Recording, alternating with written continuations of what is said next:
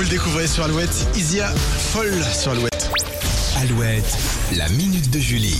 Et on parle euh, encore de sport dans la minute de Julie. Alors, euh, pour pas en faire ou pour applaudir, deux avancées euh, qui concernent l'équipe de France féminine de football. Oui, la première, c'est l'arrivée d'un bébé à Clairefontaine, le centre d'entraînement des Bleus. Alors, des Bleus euh, UES et US. Hein. D'accord. Lundi, c'était la rentrée des classes pour les joueuses françaises et Amel Majri s'est présentée avec sa fille de 9 mois.